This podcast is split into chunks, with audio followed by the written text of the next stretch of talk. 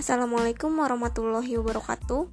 Perkenalkan nama saya Kiki Nur Safitri Azahra dengan NIM 2004463 dari Universitas Pendidikan Indonesia, Program Studi Pendidikan Kewarganegaraan.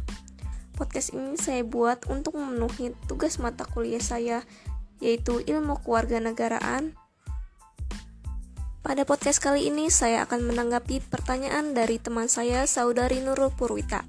Yang pertanyaannya, dalam upaya mengatasi hambatan dari mewujudkan kelas sebagai laboratorium demokrasi, guru dituntut lebih kreatif dan variatif serta interaktif agar pembelajaran dilakukan tidak monoton.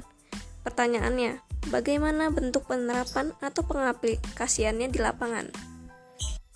agar pembelajaran yang dilakukan tidak monoton dapat diterapkan atau diaplikasikan dengan cara mengkombinasikan metode-metode pembelajaran seperti mengkombinasikan metode ceramah, diskusi, tanya jawab, penugasan, dan demonstrasi, serta dengan menjunjung nilai toleransi, kerjasama, kebebasan ber berpendapat, saling menghormati, dan percaya diri. Sekian jawaban dari saya. Wassalamualaikum warahmatullahi wabarakatuh.